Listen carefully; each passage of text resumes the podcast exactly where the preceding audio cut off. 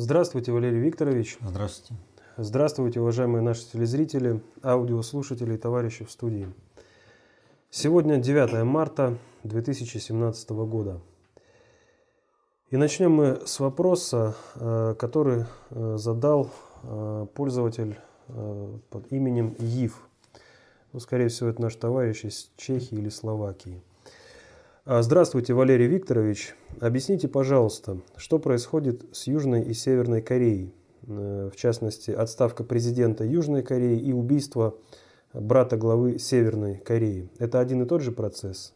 Да, это один и тот же процесс, но осуществляемый разными людьми. Э, по принципу, изложенному в достаточно общей теории управления, каждый в меру понимания работает на себя, а в меру непонимания на того, кто знает и понимает больше. В данной ситуации э, я уже говорил о том, что Южную Корею раскачивают для общей политической напряженности, создания зон нестабильности, необходимой страновой элите США. И в данной ситуации именно они работают э, и в Южной, и в отношении Северной Кореи. Но работают они сами того не понимая, это как мартышки, уже таскают э, каштаны из огня для э, глобальной элиты. То есть вот страновая элита, она, имея в руках Э, э, административные инструменты, она очень оперативная, потому что структурное управление у них. А глобальная элита, она вынуждена выстраивать сначала страновую элиту, а потом уже через эти административные инструменты, через э, структурное управление выстраивать проведения э, политики страновой элиты в интересах Соедин... э, Соединенных Штатов. Уже можно уходить от этого, от э, интересов глобальной элиты. И э, здесь ключевым э, является именно убийство э, Ким Чен Нама. Вот.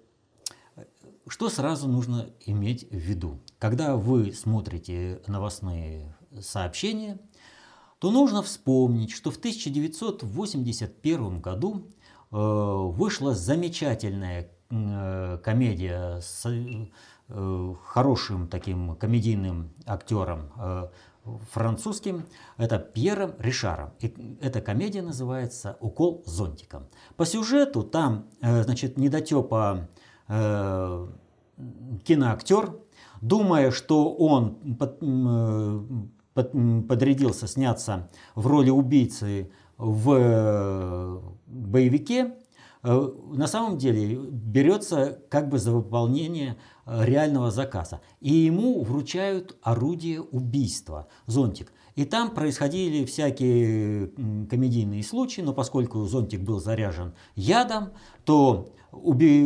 умирали все, так скажем, связанные с Э, вот этим делом э, преступников э, люди все понимали, связанные с этим делом, что произошло убийство, а все вокруг думали, что ну, у человека там сердце остановилось, еще там что-то.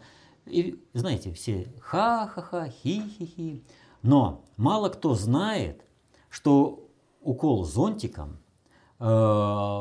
снят по реальным событиям.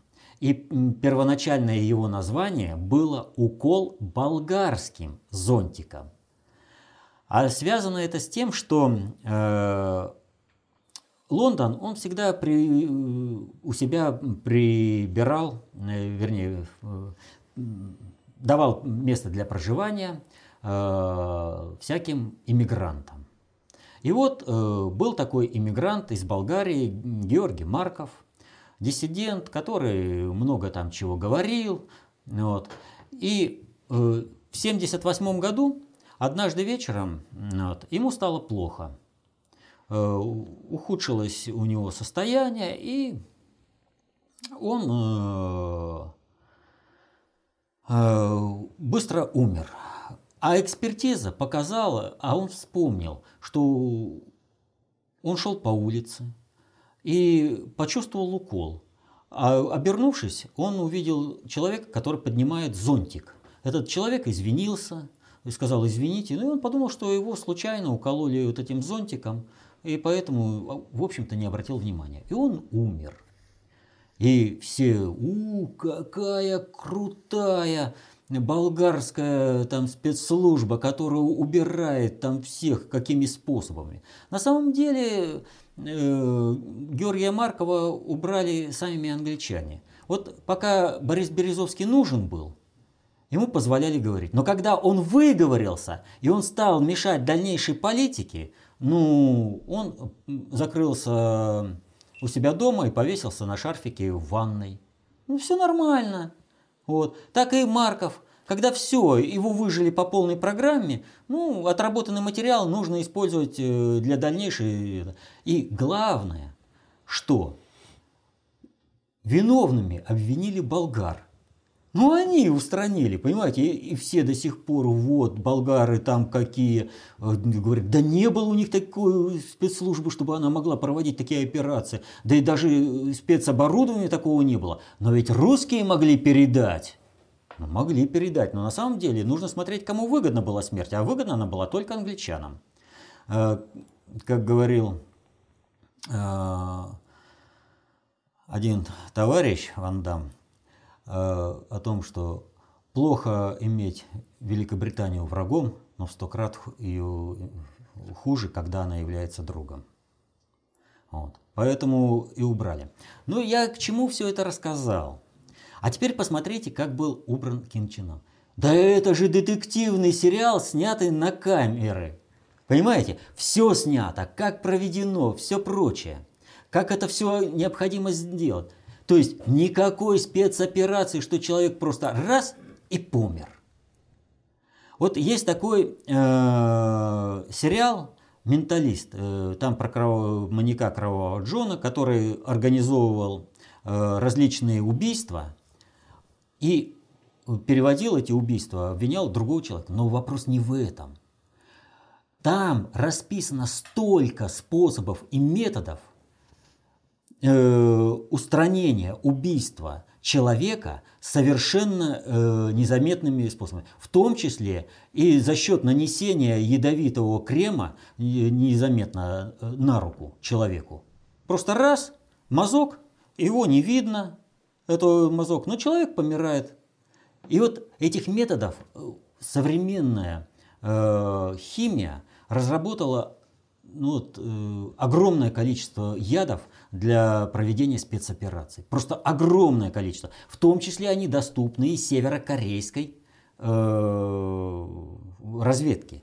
А здесь же мы видим, ну просто такой, знаете, э, средней руки э, фильм э, об убийстве э, человека, которого обвинили, не обвинили в том, что, а объявили в том, что он якобы Э, является невинной жертвой своего брата, который боялся за свою власть и его устранил.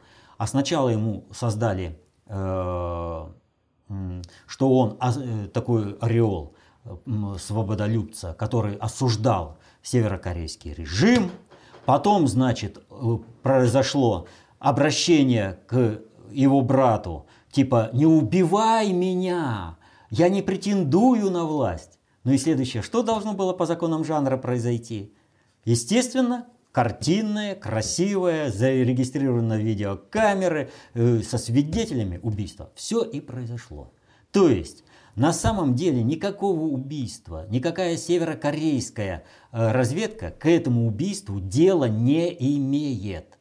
Весь вопрос заключается в том, что раскачать положение на Корейском полуострове – и глобальщики это дело позволяют. А почему?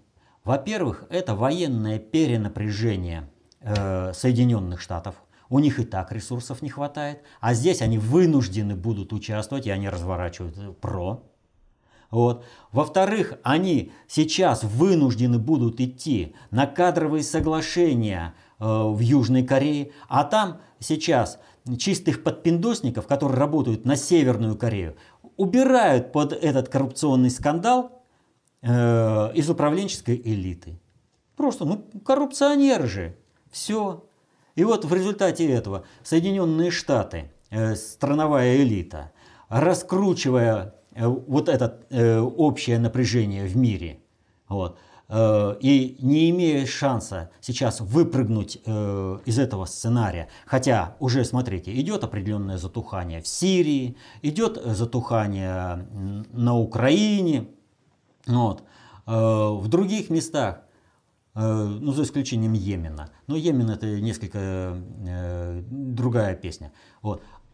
Им бы сейчас надо выходить, им бы нужно перебросить э, часть своих ресурсов и возможностей в другие районы. Вот. Э, не, не разворачивать бы эту ПРО, а они не могут. Все. Я, и страна вынуждена перенапрягаться. Страновая элита вынуждена перенапрягаться. Их перенапряжение заканчивается тем, что они не справляются с поставленными задачами, а люди, не, спас, не справившиеся с, с поставленными задачами, должны быть что? Они должны быть заменены. То есть у Трампа развязываются руки для проведения кадровых чисток. Все прекрасно. Сами, товарищи, все делаете, сами. Ну вот вы упомянули Трампа. Э, его вице-президент Майкл Пенс э, потребовал от Associated Press принести извинения его супруге Карен за то, что в результате публикации одного из материалов адрес ее электронной почты оказался в открытом доступе. Как вы это прокомментируете? Но ведь надо помнить, кто опубликовал ее адрес. Associated Press. Associated Press. А что такое Associated Press? Это информационное агентство, которое осуществляет информационную сборку для обеспечения информационных изданий информации в нужном направлении, э, соответственно, глобальной политики. То есть, если Нью-Йорк Таймс выполняет задачу разработки э, общей стратегии э, управления Э, как проводить глобальную политику, то Associated Press обеспечивает информационные издания вот этой самой информацией, которая э, реализует эту задачу. Так вот, а что это так э, Associated Press э, вдруг э, это, имеет какую-то претензию к вице-президенту э, Соединенных Штатов Пенсу? Вот. Да причем как бы не к нему, а к жене. Вот. А перед этим э, USA Today опубликовала материал о том, что э, когда Пенс был губернатором штата Индиана, он использовал личную почту для решения рабочих вопросов. Но вопрос-то заключается в том, что этот наезд э, обычного такого издания, на которое которому кто-то эту информацию слил. А вот он бесперспективен. Он законно использовал эту личную почту, будучи губернатором. Поэтому он вроде как бы чистый, но это привлекло внимание к Пенсу как человеку, который э, нарушил примерно, то есть это ложится на информационную базу, Э, использования личной почты э, Хиллари Клинтон. И пусть с Пенсом, как в той э, поговорке, ложечки нашлись, а осадок остался. И вдруг Associated Press, а отнюдь непростое издание, предъявляет уже вполне конкретную вещь жене это, Пенса и публикует ее реальный адрес. И Пенс, как так? Вы извинитесь, уберите. Вот. Э, это, ее электронный адрес. Они говорят, да мы не знали, что там э, э, вот этот адрес действующий, мы думали, что он не действующий, а скандал привлекает внимание. Формируется определенное информационное поле, потом пикировались, пикировались, и потом Associated Press говорит, да ладно, в будущих публикациях мы не будем публиковать этот э, действующий адрес. Вот. Но ни о каких извинениях и речи быть не может. Мы не будем извиняться. Кто ты такой, чтобы мы перед тобой извинялись? И вот это обстоятельство показывает очень интересную вещь. Дело в том, что если посмотреть, то и у нас в стране, и за рубежом очень много шло рассуждений о том, что Трамп будет устранен, а на его место будет поставлен Пенс. По одной простой причине, что понятно, что Трамп полностью подчинен глобальщикам, а у Пенса есть взаимодействие со страновыми элитами. Именно поэтому его и поставили вице-президентом. Как вот этот переходной буфер, чтобы страновые элиты видели в пенсии определенную опору, возможность решения своих вопросов и пошло. Но поскольку Пенс начал вписываться в этот сценарий устранения Трампа, то его предупредили не по-детски. Парень, ты доигрался. И создав скандал на пустом месте со, э, аниграмм вот, с его личной э, почтой и э, решением э, вопросов, когда он был губернатором, вот, тем самым привлекли, главное было сказано, никто в твоей семье не под ударом. То есть любой человек под ударом. Через семью достанем тебя. И он понял намек.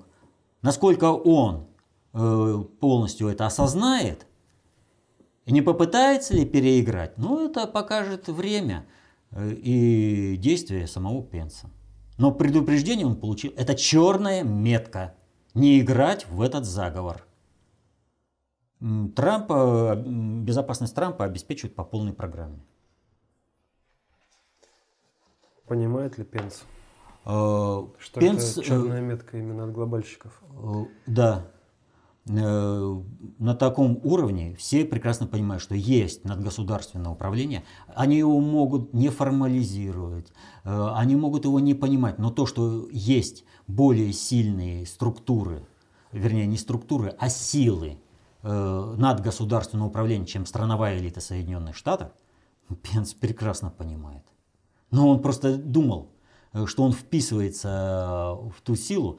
«Ой, Да, уберем этого хохмача. Да, ну что, он несерьезный, там туда-сюда, я стану, я с ними договорюсь. А потом ему оказывается, а нет, мне приказано его не трогать. Что моя жизнь и жизнь моей семьи теперь полностью зависит от того, что будет с Трампом. То есть и он теперь только осознал, что Трамп не случайный человек, что он конкретная креатура глобальной элиты для решения определенных задач. Вот это он сейчас реально осознал. Ну Вот э, посмотрим, что он там будет. Следующий вопрос от Сергея Березина и Дойчланда. Э, Валерий Викторович, поясните, пожалуйста, бездействие наших чиновников от спорта, подталкивающее спортсменов выступать под нейтральным флагом. Э, Цитата в общей сложности ИАФ получила от российских спортсменов 48 заявок на выступление под нейтральным флагом, 28 из них были поддержаны Всероссийской Федерацией Легкой Атлетики. Наши чиновники это решение спортсменов поддерживают. Однако есть люди, не понимающие данное решение, и в частности Спортэкспресс цитирует Хоркину. Не понимаю самого понятия «нейтральный спортсмен». Под белым флагом выступают лишь в экстренных случаях, например, если ведутся военные действия. Конец цитаты. Ну и Дойчланд э, пишет, что ВАДА назвала недостаточными доказательства в докладе Макларена. Э, Валерий Викторович, глобальный предиктор помогает России. У него нет другого выбора, но надо понимать простую вещь. Он помогает ровно настолько, насколько ему необходимо решить свои задачи, но при этом а, положение России не слишком-то облегчать. Потому что они из России не хотят э, видеть конкурента. Что же касается того, что сейчас происходит в спорте, нужно понимать, что с крушением Советского Союза чистый спорт как таковой исчез вообще, от слова совсем.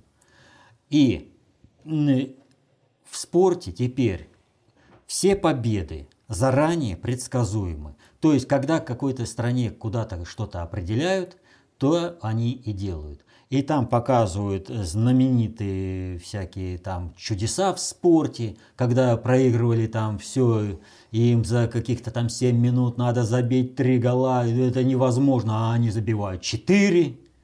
Ну, где уж тут э, не восторгаться чудом игры и прочее. Надо же понимать простую вещь что через спорт определяют, повторю, э, место каждой страны.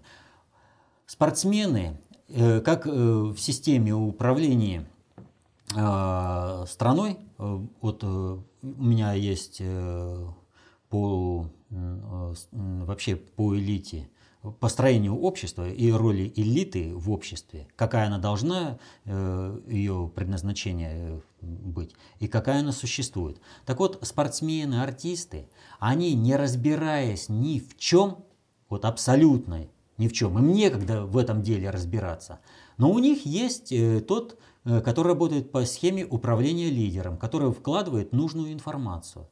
Так вот, они, обладая авторитетом перед э, людьми, которые э, их смотрят, ими восторгаются, они им вкладывают нужные политические установки. Поэтому и подтверждают не всех, подтверждают нужных людей, чтобы они формировали определенное политическое мнение. Вот в чем состоит суть выступлений под белым флагом. Вот в чем суть состоит всех спортивных скандалов – то есть кто будет и в каких интересах формировать э, общественное мнение в России? Фактически они, получаются, предатели. Перед они этого не понимают. Они космополиты, они граждане мира. Им какая разница, э, где хорошо платят, там и родина. Все. И поэтому мощно сказали им, что Россия крутая, да, они патриоты России, да, они ну, российский триколор, там все, вот. А будет, возникнет другая ситуация, скажут, ну, Рашка ни на что не способна. Ну, вспомните, как, да и подавляющее большинство-то э, спортсменов э, тренируется где? На а на, на каком основании? А на основании того, что здесь у нас нет как бы своей площадки. Да, сейчас много сделано э, для того, чтобы спортсмены тренировались в России. Но многие по-прежнему через губу плюют. А те, кто не плюют, они вот, как и Синбаева, да, она не попала на Олимпиаду. Везде политика, никакого спорта давно не существует. Если Путин вынужден звонить хоккеистам и говорить в последнем раунде, ребята, играть так, как надо, я все риски беру на себя, я вас закрою, и они побеждают тогда, когда проиграли. Если у нас юниоры прекрасно играют и выступают, а становятся профессионалами, они вдруг сразу моментально разучиваются играть. Сразу класс теряют.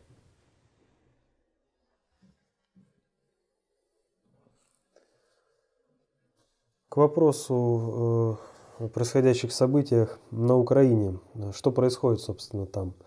Э, вас просят прокомментировать и приезд Савченко на Донбасс, который просит поменять всех на всех, а Захарченко только военных на военных. И уже комментировали, но продолжающаяся транспортная блокада и захват и освобождение Донецкой фильтро, фильтро, фильтровальной станции. Да, вот последнее наиболее интересно. Э, вооруженный сброд Украины э, захватил, им э, потом вроде как их убедили уйти, они ушли, потом, значит, они не давали ремонтировать ее, обстреливали и все прочее. Чего захватывали-то фильтровальную станцию? Вот чего они ее захватывали? А вот, в общем-то, интернет знает все.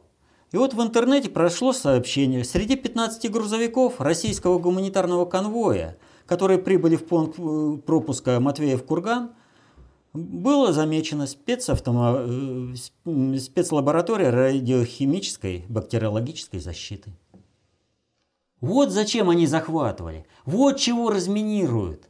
Вот почему они обстреливают. То есть вот этот сброд, это вот как шел геноцид Донецкой и Луганской республики, вообще Укра... Э, населения Украины. Так он и идет. И они готовили э, вот эту новую гадость. Но наша разведка неплохо, неплохо работает. И теперь в составе вооруженных сил э, Донецкой Народной Республики есть специальный автомобиль, лаборатория со специалистами, ну, северный ветер. Вот. Э, так вот, на Украине сейчас происходит, вот на наших глазах идет полномасштабный развал управления и превращения вообще всей ситуации в хаос. Дело в том, что хитрый план Путина, как пытались представить Савченко, не сработал. А кадров у них нет. Поэтому пытаются Савченко использовать. Выпустили заверуху, там прочее. Но та вообще тупая, э, чтобы ее хоть как-то использовать.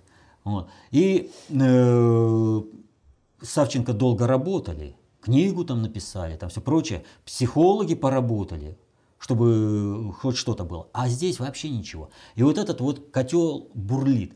И главное, вот посмотрите, какому-то министру внутренних дел Аваку дали публикацию в Дивельт, которую контролирует страновая элита США, где был представлен миру ультиматум на Мюнхенской конференции. Мы устроим вам полную катастрофу. Это что?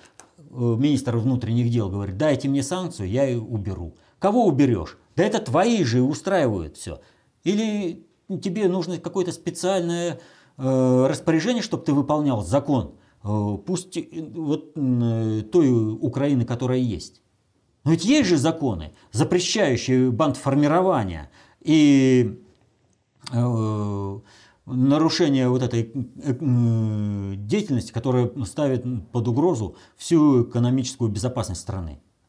Он должен это принимать? Нет. А он торгуется, он представляет интересы США и говорит – либо договоримся, либо не договоримся. Ах, не договоримся, так с, э, львовские у, это, шахтеры, у них неожиданно взрыв произошел. И они говорят, а мы добывать уголь не будем, то есть еще сильнее усиливаем э, экономическую разруху на Украине. А дальше говорят, а мы поезда будем перекрывать, чтобы с э, России не привезли э, уголь. То есть что идет? Вот этим всем делом пытаются все-таки решить проблему расчленения Украины. Вот неважно в каком варианте. Можно даже отдать полностью Донецкую и Луганские области, потому что Донецкая и Луганская республики, они занимают э, не всю территорию своих областей. Главное решить проблему, чтобы, вернее, сделать так, чтобы сохранить бандеровский питомник и источник войны против России до бесконечности. Для этого нужно всеми силами выгнать Донецкую и Луганскую республики из э, вот того конгломерата, в котором они по-прежнему как бы представляются частью единой Украины, чтобы Россия под себя взяла. И вот вам, пожалуйста, повод и причина для постоянной войны и разрушений, крови, боли и страданий людей. Вот если кто-то на это купится, пусть знает, никогда не будет мира на его земле, особенно на земле Донбасса. Никогда. Вот решать ну, только через единую Украину, устранение киевской банды, у них сыпется все управление, на глазах все сыпется. Надо где-то перетерпеть а где-то и подготовиться э, к силовой операции по наведению конституционного порядка на Украине и ликвидации последствий госпереворота. Но надо помнить, что вооруженный сброд Украины будет представлять определенную опасность. Потому что он сброд. Потому что монополию на насилие э, та киевская банда потеряла. То есть государственности там не осталось. Все им решает Э, заправляет э, посольство Соединенных Штатов. И вот э, будут определенные офицеры, солдаты, которые останутся верны Украине, поскольку как бы кто против российской агрессии типа сражается, кто там еще по каким причинам. То есть какой-то контингент, он останется. Ну вот с этим контингентом будем работать, что называется. Кулик Николай пишет. 28 февраля снайпер случайно открыл стрельбу во время выступления Оланда в коммуне Виляньон на мероприятии по открытию новой линии скоростных поездов. Оланд произнес, надеюсь, никто не пострадал. Какое оказывается на президента Франции давление и что от него требуют? Ой, это вообще очень интересные выборы, которые идут во Франции и в Германии. Э, к сожалению, в силу личностных э, обстоятельств я упустил целый месяц, э, а сейчас пока к сожалению, не могу по полной программе восстановить. Поэтому будем говорить о том, в общих параметрах, о том, о чем там происходит. Значит, как бы кому не показалось, как бы кому не показалось, но самая серьезная сила стоит за Франсуа Фийоном. По определенному раскладу э, была такая, сколько бы кандидатов не было, э, Марин Ле Пен должна пойти э, таким экстримом, чтобы напрячь, ответить э, определенным чаяниям людей, уставшим от политкорректности, от толерантности, от наплыва мигрантов, все прочее. Но общество достаточно инерционное, вложены другие стереотипы. И поэтому был введен Франсуа Фийон, который решал те же самые задачи, но что называется цивилизованным путем, что ну, имеется в виду те же самые задачи, которые стоят перед обществом и которые предлож... предлагает э, Ле э, решить э, радикальным способом, предлагает решить Фион цивилизационным способом. Но Соединенные Штаты все послевоенное время занимались тем, что они формировали управленческий корпус всех стран НАТО и не НАТО, ну вообще западного мира. Это входило у них в Евроатлантический блок. И естественно, что страновая элита, которая противостоит Трампу в его способах управления миром, вот, она старается сохранить Пакс Американо в нетронутом виде, чтобы через это продолжать диктовать миру свою волю и грабить весь мир. Соответственно, этому им нужно такие, как Саркози, Оланд, которые бы э, продолжали линию э, реализации э, интересов Соединенных Штатов, страновой элиты США при проведении французской политики. И вот появляется Макрон, который не знает, с чем выйти, и они долго-долго тестировали, чтобы хоть как-то сформировать программу свою предвыборную. И вот, казалось бы, в этой обстановке, ну, как бы все очевидно. Ле и Фион Э, это глобальщики, а Макрон, ну это имеется в виду три реальных претендента, которые между собой сходятся, это э, страновики Соединенных Штатов.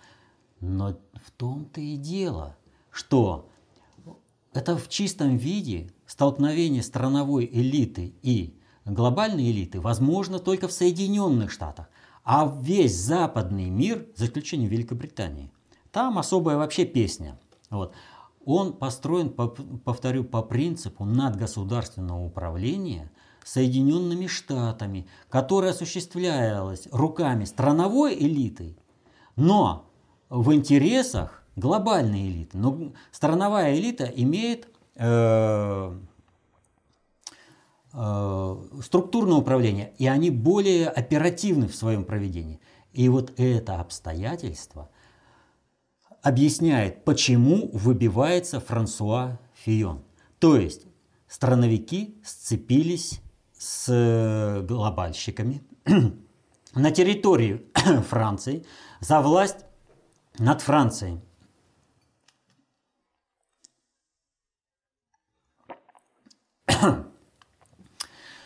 Но это вовсе не значит, что все будут такие, вот как э, идет, сразу видно. Прошу прощения. Э, э, Берни Сандерс, глобальщик. Хиллари Клинтон, э, страновик, э, Трамп, глобальщик. Понимаете? Вот все сразу видно. И, и поменять они не могут. А вся управленческая элита в западных странах, она, повторю, управляется страновиками. И они решают эти задачи в интересах глобального предиктора, глобальной элиты, ровно настолько, насколько глобальщики перехватили макропроцессы этого управления и вошли в структурное управление. Поэтому, что называется, здесь ситуация такая. Здесь нужно быть очень внимательным каждому, потому что в любой момент, в любой момент, любой из этих трех реальных претендентов может сменить, э, что называется, масть и свою роль в предвыборной гонке. Вот если сейчас, например, э, Марин Люпен является тем ледоколом, который расчищает путь э, Франсуа Фиону, то вполне возможно смена ролей. Будет перехват управления Макроном, а за счет Фиона он будет приведен к власти. Или же даже Марин Люпен, допустим. Но она поменяет некоторые подходы для этого. Так что тут нет ничего определенного. Нужно смотреть за теми процессами, которые происходят в Соединенных Штатах, как идут кадровые чистки, и тогда процессы управления и президентской кампании в Германии и во Франции будут более очевидными. Но, к сожалению, здесь надо побольше времени посмотреть, что и как. Тогда следующий вопрос от Максима Максимова. Э, здравствуйте, Валерий Викторович. Абу Бакр аль-Багдади в своей речи признал поражение исламского государства, назвав свою речь прощальной. Что это? Попытка США украсть победу над ИГИЛ у России и в дальнейшем выставить Россию в неприятном свете, как в 45-м над Германией? Или это попытка перегруппировки исламского государства, как в 2007 году? Если вы посмотрите на то, что происходит э, не только в Сирии, но даже в Ираке, вы увидите, что в общем-то, афера э, с террористическим государством, исламское государство Ирака и Леванта, ИГИЛ, Даиш, вот, она, по сути, провалилась.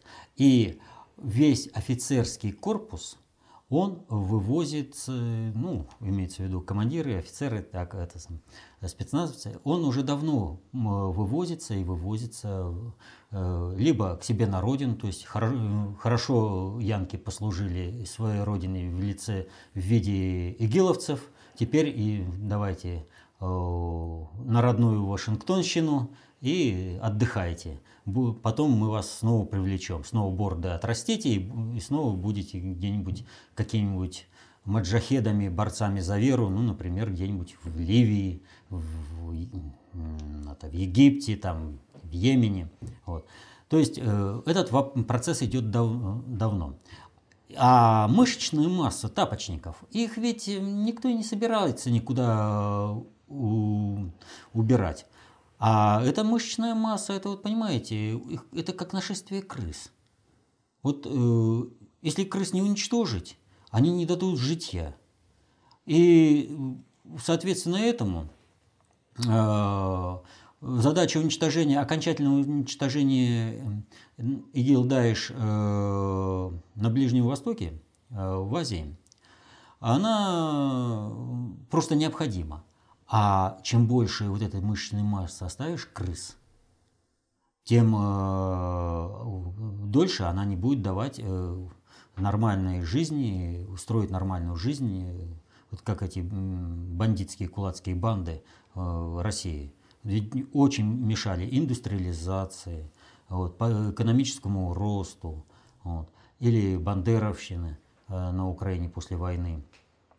Так вот, они примерно такое же самое хотят. То есть они эту мышечную массу сказали, а распределяйтесь сами и в соответствии с, э, с идеологией э, продолжайте свои действия. Но есть маленький аспект. Вот его, этого Аль-Багдади, его уже сколько раз убивали? А сколько раз он воскрешался? А вот здесь вот ситуация такая. Вот обращение было сразу перед падением, вернее, конкретно перед э, падением, э, а точнее освобождением Пальмиры. Вы понимаете, что значит такое вот обращение? А было ли это обращение? А от кого оно исходило? Вот, а ее офицеров-то мало остается, командиров – а, да все, он сказал, надо уходить, и, а здесь э, сейчас белая птица с красной э, звездой прилетит, и всем мало не покажется, а потом э, придут еще и по земле добавят. Надо уходить, все, бросаем э, и уходят. Понимаете? А вот этот отход, он используется для того, чтобы опять же выводить э, командный состав. Э, так что, э, если бы э, Соединенные Штаты хотели э, украсть победу, они бы это решили по-другому. Вот.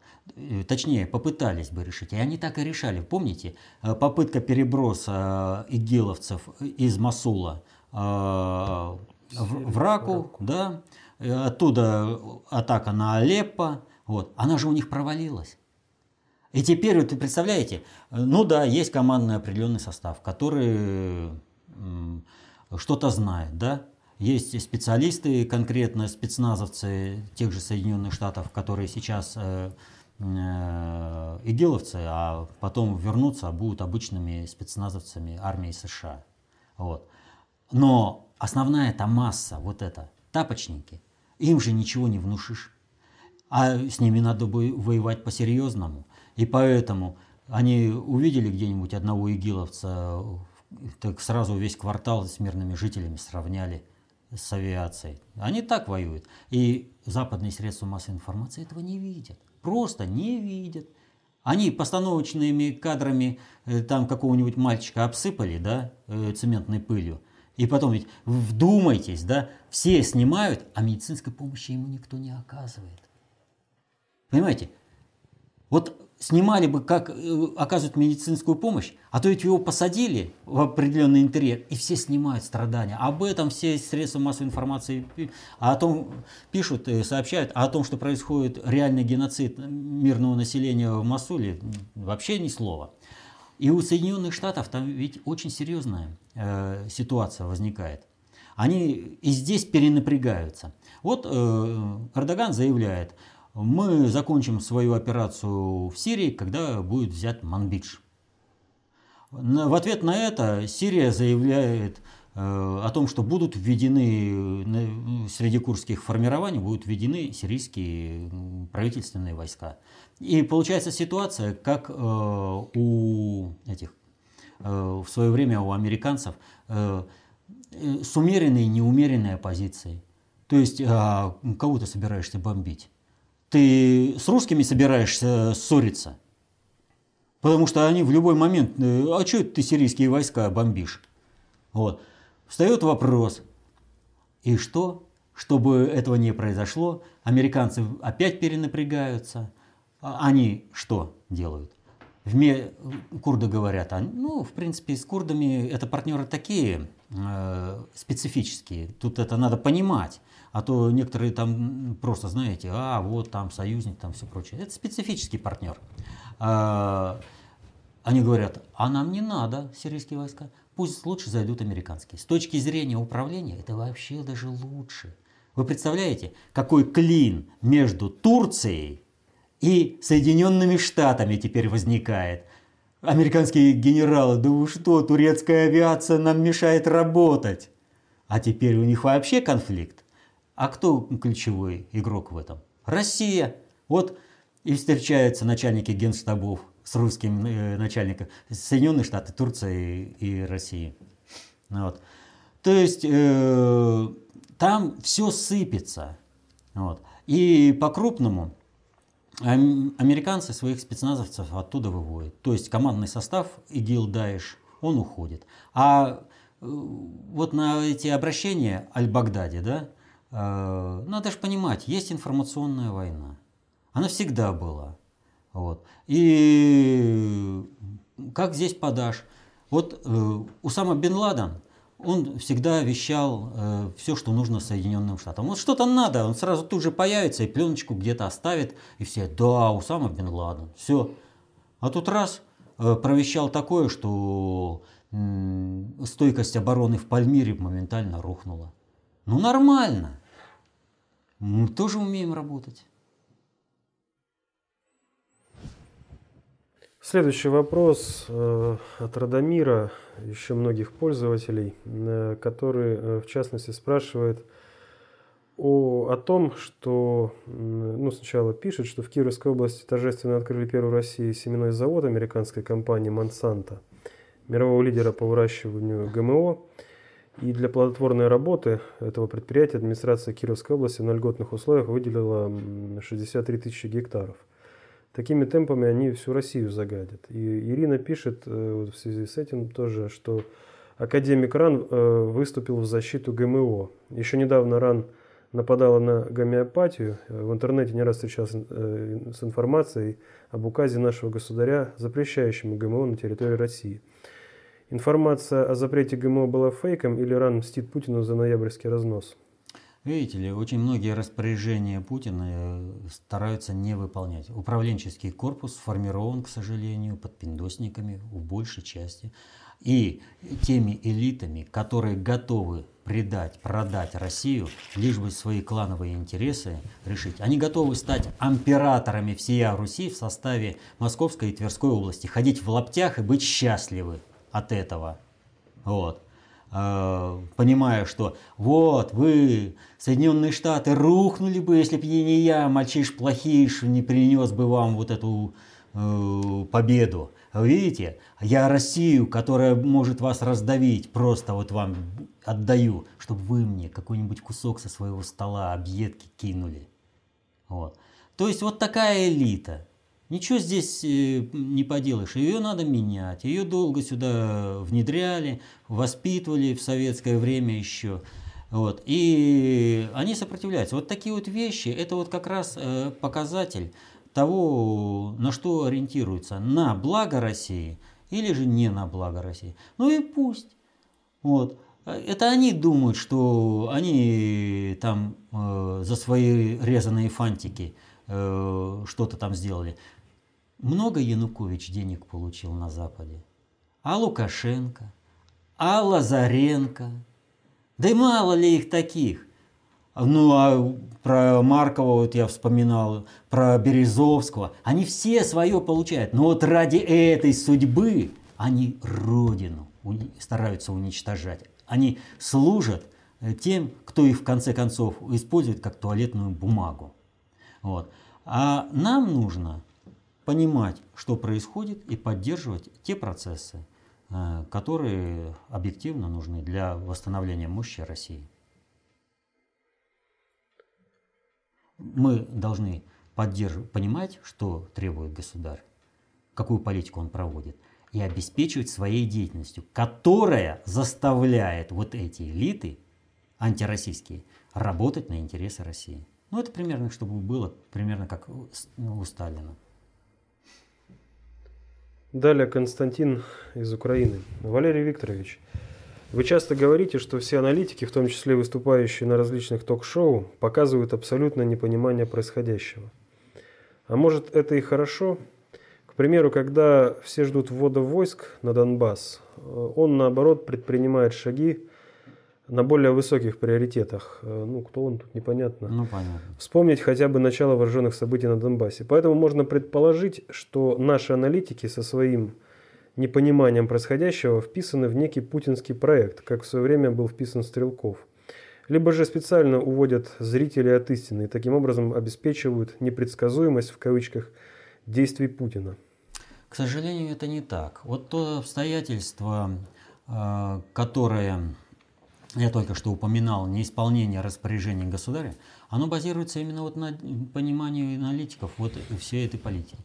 То есть, откуда э, сила и мощь путинского управления? От поддержки народа. Чем больше народ поддерживает и понимает, и поддерживает Путина, тем эффективнее осуществляется управление, тем меньше издержек управления, тем меньше приходится, кстати, воевать. И на Украине бы уже давно все было. Ведь там э, реально никакой ресурсной устойчивостью киевская банда не обладала. Все можно было решить за год. Но для этого нужно, чтобы все российские элиты работали так, как необходимо стране. А вот аналитики, которые несут чепуху и сеют калейдоскоп непонимания, они разрушают устойчивость управления Путина, они лишают его определенной поддержки.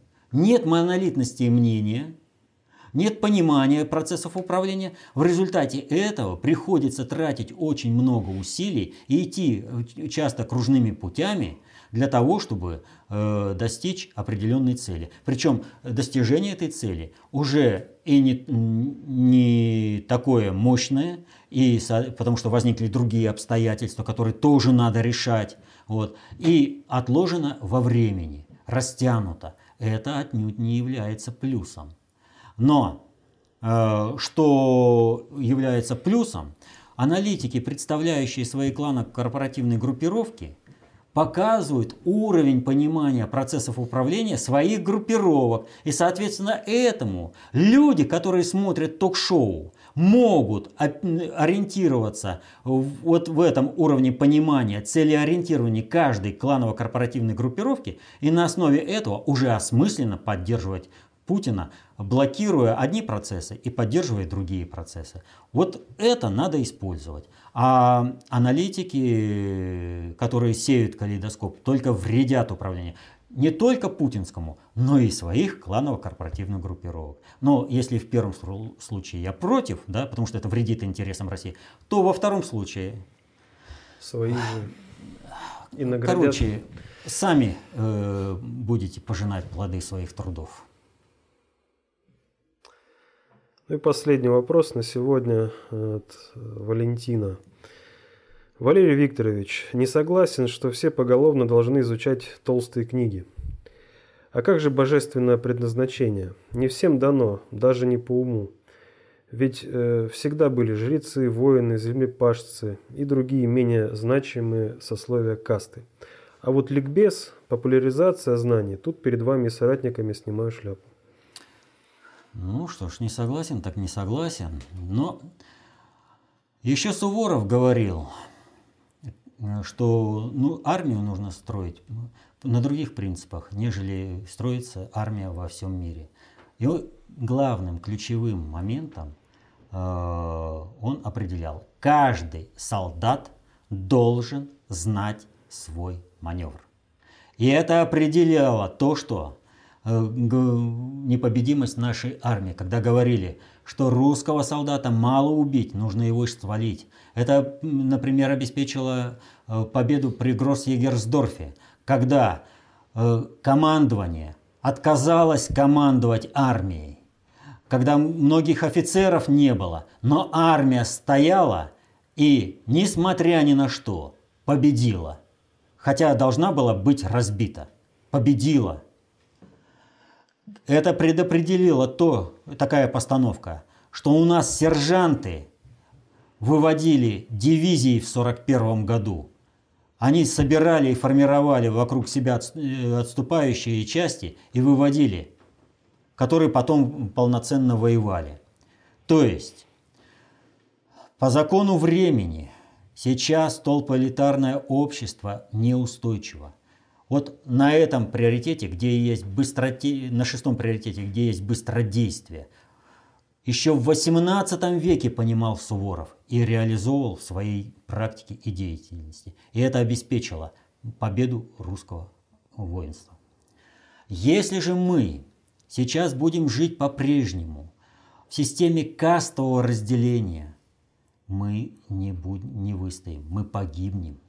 Потому что сейчас уже не каждый солдат во время боя должен знать свой маневр, а каждый гражданин должен знать, как осуществляется управление обществом для того, чтобы защитить интересы своей и своей семьи. Если он не будет этого знать, его все время будут разводить. Вот посмотрите, как на Украине происходит. Повели заодно. Вот э, есть такая патриотка Монтян, да? Говорит, да почему нормальные патриоты не могут прийти к власти? А потому что у них денег нет напечатать продукцию, выйти на телевидение, рассказать. То есть, по факту она говорит, народ Украины это быдло, которому с три короба наврешь, а он сделает, что хочешь. Но ведь это же по факту происходит. Ведь Майдан-то поддерживали, им же все говорили, да вы что же творите-то? Вы в результате этого государства уничтожите. Но ведь как радостно-то скакали на, на Майдане. А мы через все прошли. Горе и лишение. И у нас вышел Путин. И вот теперь народная поддержка и Путин прошивает элиту и заставляет ее работать на интересы страны. Поэтому Будущее за антитолпоэлитарным обществом, когда все управление обществом, оно распространено в обществе, и когда каждый гражданин понимает свой маневр. И в этом отношении э, э, это не какая-то там, знаете, байка. Значит, э, по-моему, фельдмаршал Миних сказал, преимущество России – состоит в том, что, оно, что Россия управляется непосредственно Богом.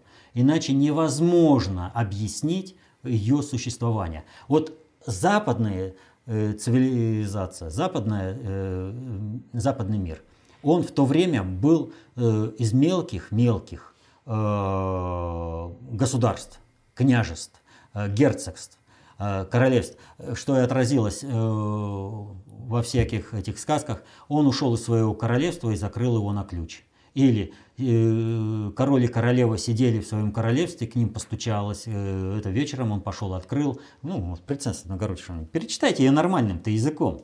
Вот, это такие. То есть все мелкие. А почему? Вот насколько у тебя хватает э, монополии на власть, вот, там ты этот самый властелин, а дальше ты уже по-другому это, должен ложиться под другого. И вот это распространение, оно определялось информационными связями силовой компоненты, которая обеспечивала единство государственной политики. А как в России обеспечивалось? Ушли казаки непонятно куда и насколько. Пришли, все, с русским царем дружить, налог платить, а он вас будет защищать. Да не, я, все хотят э, с русским царем дружить, потому что сила и это. Да он далеко, да мы тебя сейчас. Казачки э, шашками помахали, все нормально. И так везде. А главное, везде было проведение единой государственной политики. То есть везде понимали, вот пришли э, служивые, пришли э, просто э, работные там люди, да, они проводили одну политику. И государство было монолитным, не рассыпалось. А нам же предлагают ввести э, вот этот бардак европейский, где все держится только на власти, а не на, взаимо... на монополии насилия, а не на вза... взаимопонимании единой политики, единой цели всего общества. Так что нет. Либо мы строим нормальную жизнь, и ведь обратите внимание – на территории России в результате проведения этой политики не исчез ни один народ. А где индейцы Америки? А сколько индейцев умерло? Да и прочее. А что произошло с аборигенами Австралии? Да так можно перечислять масса. У нас ни один народ не умер. Все сохранили свою культуру. Ранее бесписьменные народы получили свою письменность. И все стали единым целым единого русского государства. Вот какую устойчивость обеспечивает вот подход, о котором говорим мы. Но сейчас такой подход должен осуществляться уже не просто а, как э, Бог на душу положит, а в силу закона времени, э, в силу информационного вот этого взрыва, бума, когда оборот информации многократно происходит при жизни одного поколения. Вот. Сейчас каждый солдат, каждый гражданин должен знать свой маневр. То есть он должен обладать теорией, это знанием теории управления. А в этом отношении что нужно? Вот, чтобы тебя не обсчитали в магазине, надо знать математику. чтобы у тебя все было хорошо на дороге, ну, в меру возможности, надо знать правила дорожного движения, чтобы ты не пошел на красный свет, чтобы переходил улицу в положенном месте, и машины, соответственно. Вот. То есть надо изучать толстые книги и быть управленчески грамотным, самостоятельным, чтобы никто тебя не смог обмануть и заставить работать на свои интересы. Знание, власть. Так вот, берите эту власть так себе. А без труда не вытащишь рыбку из пруда. Надо поработать, надо э, изучать концепцию общественной безопасности, достаточно общей теории управления и быть концептуально властным. Вот все. Ну что ж, если это последний вопрос, то в принципе я уже сказал о необходимости изучения концепции общественной безопасности, о необходимости изучения теории управления и применения вот этих теоретических знаний в своей обыденной практической жизни. Помните, знание – власть. Берите ее в свои руки. Защищайте интересы свои и своей семьи. Будьте счастливы. До следующей встречи.